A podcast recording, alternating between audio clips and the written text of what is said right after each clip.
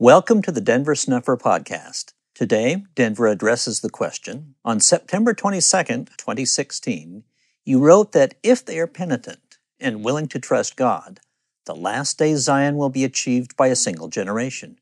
What is a generation? How long is it? And are we that generation? We believe we are approaching a moment in which the Lord is about to return. Read that chapter, Matthew 24. All of the signs that he speaks of will occur in one single generation. If you've not noticed, the signs have begun to appear. It means you're living within a generation in which a great deal is to occur. As it was in the days of Noah, so is it about to be. That means dreadful things are coming on the one hand, and it means prophets are going to be among us again. People with messages that come from the Lord.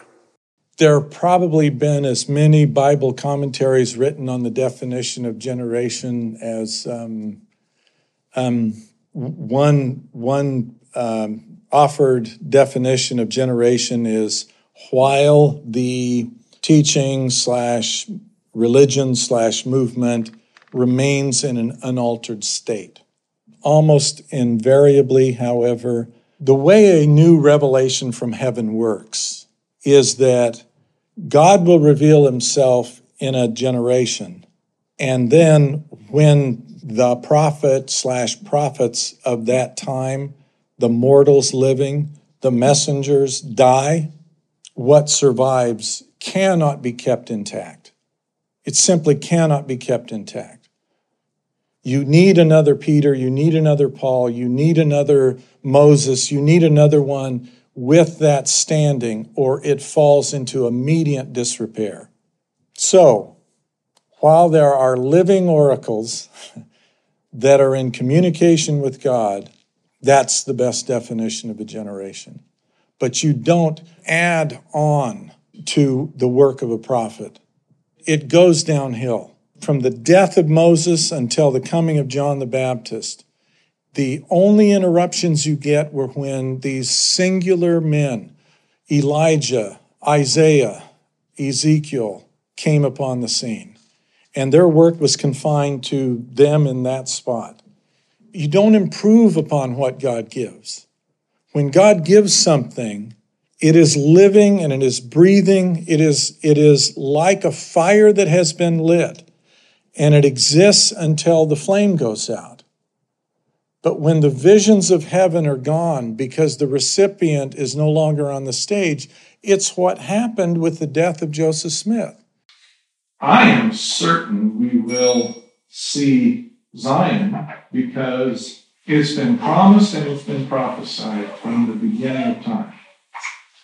When Father Adam prophesied, being overcome by the Spirit in the valley of Adam-ondi-Ahman, and foretold what would happen to his posterity down to the latest generations, Zion was pointed to. And therefore, from the days of Adam on, all of the holy prophets looked forward to that as the essential moment in the history of the world.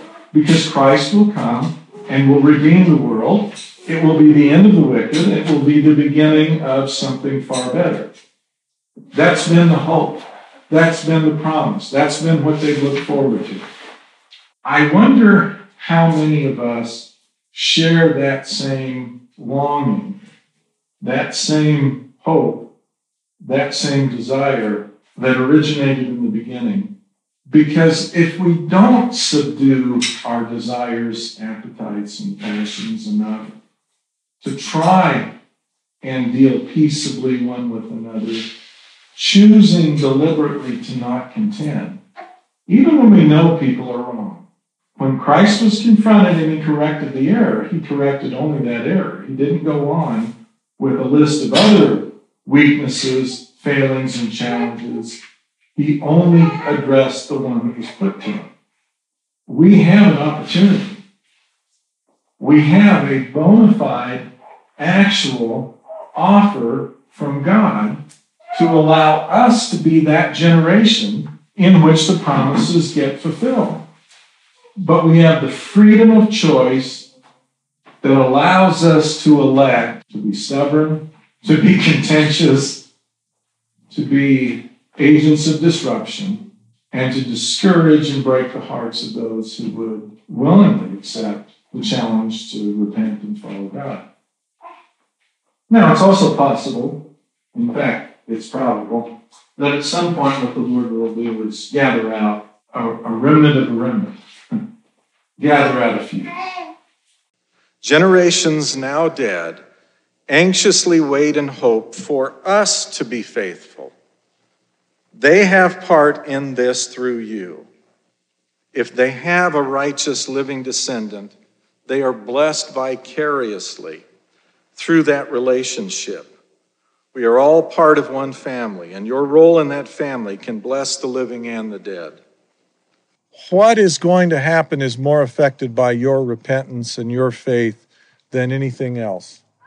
And that's really where the hard work gets done, in the hearts, in our own hearts, in our own lives, and how we treat one another. When this whole process was set in motion by God on the first day of creation, he had in his heart a plan that was going to unfold through every generation until the end. 3 years previous to the death of Adam in the valley of Adam-ondi-Ahman, Adam gathered his posterity together essentially to tell them goodbye. And in the valley of Adam-ondi-Ahman, Christ came and appeared to those that had gathered there. And Adam, despite the fact that he was bowed down with great age, rose up, animated by the Spirit that he was taking in from the presence of our Lord. And he prophesied whatsoever should befall his descendants to the last generation. So he was talking about, among others, you. That same plan that was ordained in the heavens before the foundation of the world was revealed through Adam in prophecy in the valley of Adam-ondi-Ahman. And we're on schedule to keep the appointments. Whether we're going to be on one side of the divide or on the other side of the divide, we're keeping the appointment, and the times have been fixed, and the seasons unfold, and the signs that show up from time to time remind us that despite how hectic and disorganized and how ill-fitted the world may be for the fulfillment of all the prophecies, it's simply going to happen. Hopefully more will repent and return and be faithful, but it really won't matter because there's always enough with the Lord. He has a way of making whoever will come aboard be sufficient for his purposes. Assuming there is some group, however small, as Gideon and his group were reduced from 32,000 to 10,000 to 300. Whatever remained was sufficient for the triumph. Everyone is free to vote when we have reached the end of the line, and they're free to reject it. But if there is some small group who are willing to enter into that covenant, whatever that number is, that'll be sufficient. But the Lord has plans for a temple that go beyond what you might associate typically with the temple from some of your past experiences. There is the spirit of Elias, there is the spirit of Elijah, and there is the spirit of Messiah. These three great spirits unfolded in the work of God, in the generations of man, in a steady descent. And they will be likewise inverted, like a chiasm and return in an ascent, so that at the end it will be as it was in the beginning. That same priesthood which was in the beginning shall at the end of the earth be also, was the prophecy that Father Adam gave. God's hand is moving again. This is going somewhere. It will eventually culminate in the fulfillment of the prophecies.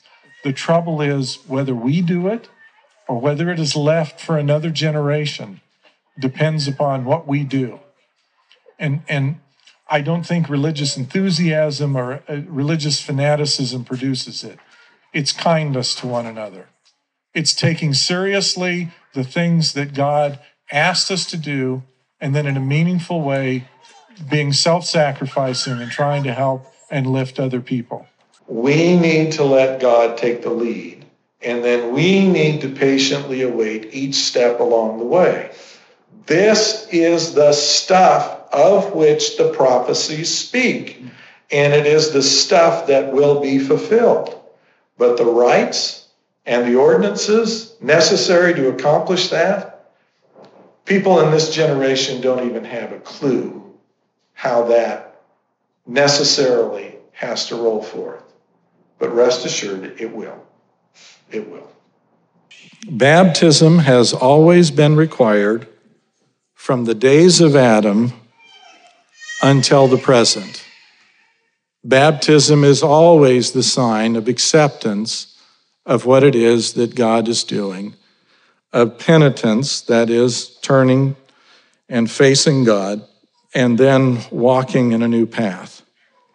From the days of Adam, it will continue through the end of the millennium, and whenever there has been a believing people upon the earth, they have always been invited to partake of the ordinance of baptism as a sign of their faith. This is the day in which, at long last, it is possible for what God intended to happen before his return to actually begin. The gospel is not supposed to be merely a record of how God dealt with other people at another time. Joseph Smith talked about how we can't read the words of an old book and then apply those words in an old book that were meant for someone else at some other time to us, and then restore ourselves back to God's grace. That is just as true of the revelations given in the days of Joseph Smith as it is true of the revelations given in the New Testament. It becomes really apparent when you read them out of the scriptures, because all our footnotes and all of our chapter headings and all our cross-referencing, it sort of gives you an impression that this stuff is talking about us right here, right now. When you read them as they were written in the Joseph Smith papers, it really becomes clear that when God is talking about how the church is living and alive and approved, it's because he's talking to Joseph Smith, and the church is listening to what Joseph Smith had to say. And rolling forth is the voice of God in that day. And Joseph Smith commissioned people to go out and to take it. And they took it and they went out and they preached it. And when they preached it, others were converted. And the people that were converted actually had experiences and came to know God. But that's because God acted to set it in motion in the person of Joseph Smith. Joseph had a covenant given to him by God. Therefore, Joseph could testify to these words, and they were true. And God owned them, and people who followed them received the wages of those who follow God. It worked. We can't mimic that and have the same effect. God has to say, this is what I want to do. And if no one else will say it to you, I'm saying it to you. Everything that has been said is, in fact, exactly what happened when God offered something through Joseph. He's offering something again, right now, in our day, to you, to any that will hear, to any that will listen. the work is beginning again. I suppose it was necessary that what began in Joseph's time had to run down to the condition that it's in at present, that it had to become a leaky ruin of a farm that Joseph himself no longer even wanted before it was possible for the Lord to say, at this moment, we turn a new leaf. But my word, can't you see the signs of the times? Can't you look about and see that the whole world is waxing old like a garment? Can't you see that there is right now a balance of things that are kept at bay only to preserve the possibility that a remnant might be claimed? God promised he would do this. These scriptures, these invitations, these prophecies, and this message is inviting you to do what was originally prophesied as this dispensation began that we looked at the beginning in Boise, Idaho. The game's afoot. The challenge is underway. The opportunity is here. There was a price that had to be paid. It involved several generations. You do not kill a man like Joseph by the conspiracy of his followers without forfeiting an opportunity. But that moment has come to an end, and a new moment is upon us. And if you'll hear it, I can declare to you, in the name of our Lord, that the day of salvation has once again arrived. Have faith. Be believing. He's real. Come to him. Seek for him. Have faith in him. The day of salvation appears tenuously, almost as gossamer as a spider web. And if you don't lay hold of it, it is lost. And generations can come and go and sing hymns to the pride of their ancestry and the greatness of their religion and go to hell. Because when the Lord sets his hand, he sets it exactly the same way every time. And it requires faith to come aboard. And it requires faith to believe. It took a long time for me to be able to see the pattern. But the pattern in which the Lord reveals and discusses new truth is the same in every generation. Verse 5, call upon the Lord that his kingdom may go forth upon the earth, that the inhabitants thereof may receive it and be prepared for the days to come, in the which the Son of Man shall come down in heaven, clothed in the brightness of his glory, to meet the kingdom of God, which is set up on the earth. Wherefore may the kingdom of God go forth, that the kingdom of heaven may come, that thou, O God, mayest be glorified in heaven, so on earth, that thine enemies may be subdued. For thine is the honor, power, and glory forever and ever. Amen. If you read that and you know that the Lord is going to come to that, you realize that he cannot come unless it exists. If it doesn't exist, he cannot come to it. If he cannot come to it, then he delays the day of his coming.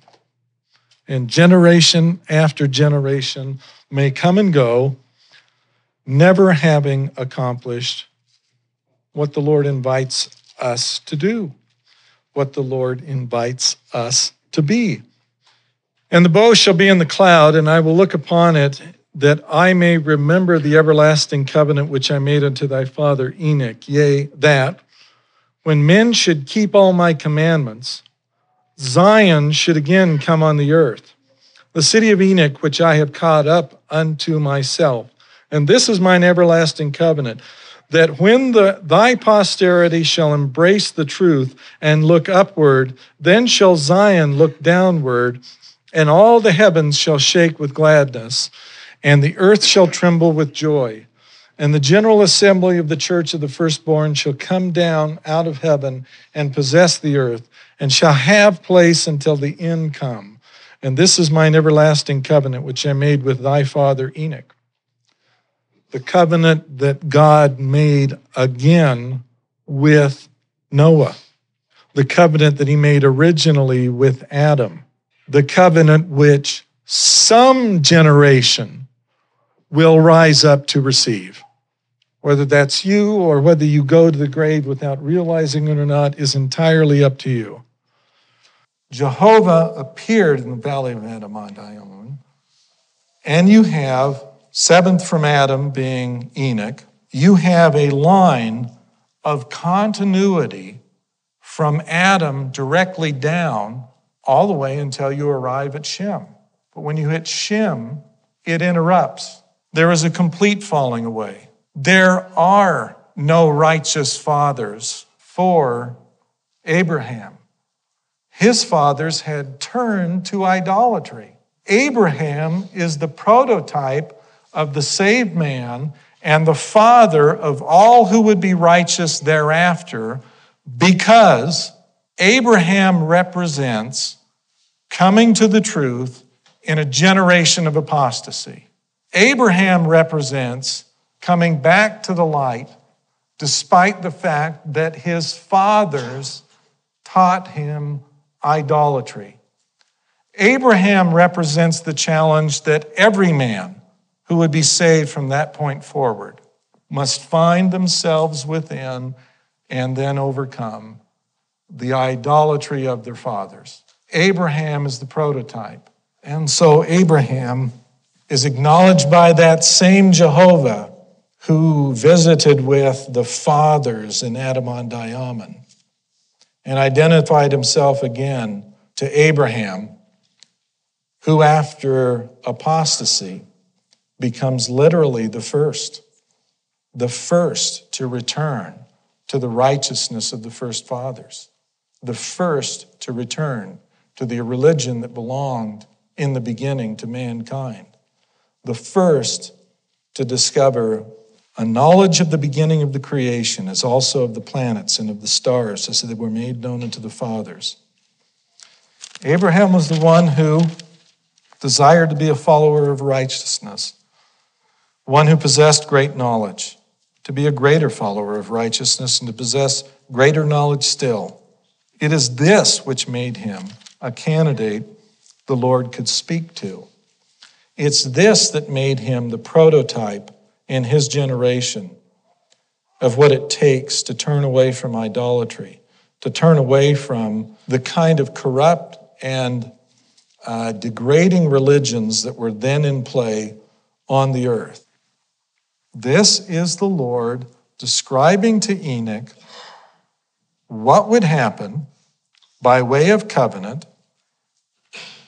The Lord swearing, as I live, even so will, and he tells him what's going to come to pass in the last days. This is among the promises that were made to one of the fathers, and this is one of the fathers, and these are the covenants whose time is now upon us. This is the day in which we need to be prepared so that those who went before and ascended up the ladder can return and fall upon your neck and kiss you, and you fall upon their neck and kiss them. A sacred embrace through the veil, evidencing fellowship between you here and them there. The Lord promising and covenanting these things are going to happen. But notice, there has to be a tabernacle. He has to come and take up his abode. There has to be preparation made. These things require some effort to be made here in order to prepare for his return. If there is no one here who is willing to engage in what's necessary to bring this to pass, because everyone looks around and expects someone else to do it, then you're neglecting a duty that's devolving upon you as one of those who was assigned to come down in this day in order to honor the fathers and honor the Lord by allowing the covenants that have been made to be fulfilled.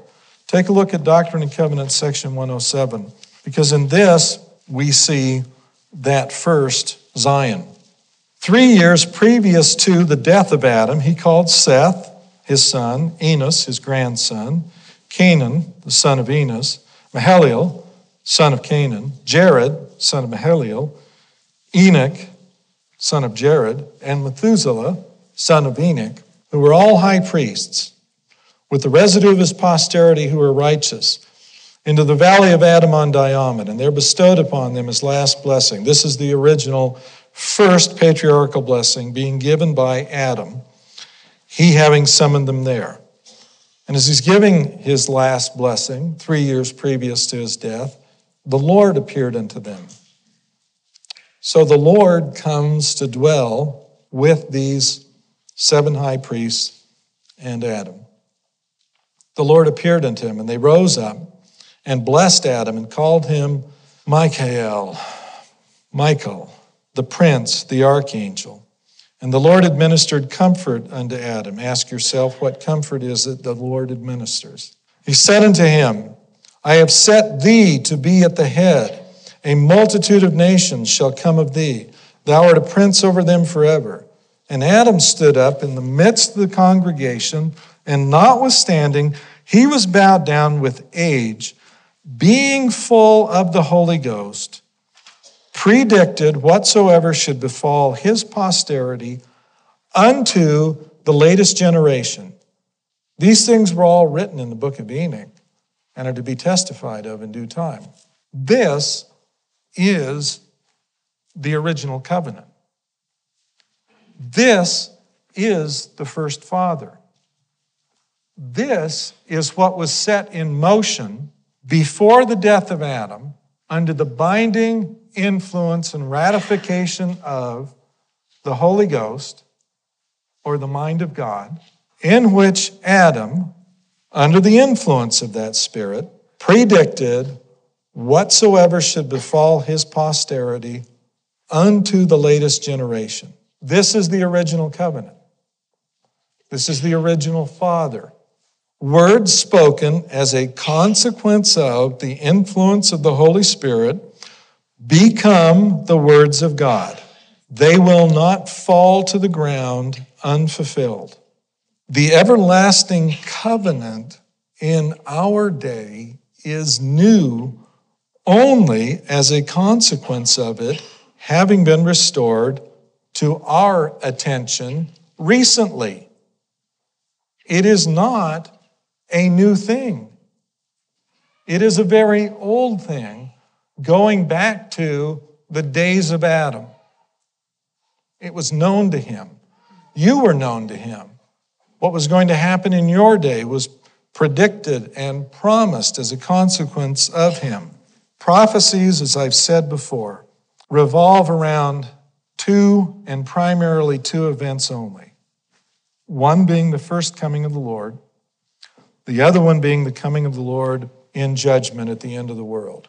Now, there are plenty of prophecies that reckon to other events that are intermediate. However, the primary focus is the first and the second coming of the Lord.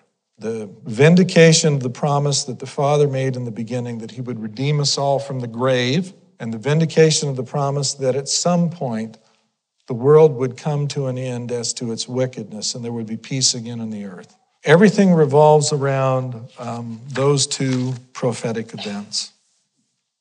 But the restoration of the gospel in the last days is not reaching back to the meridian of time.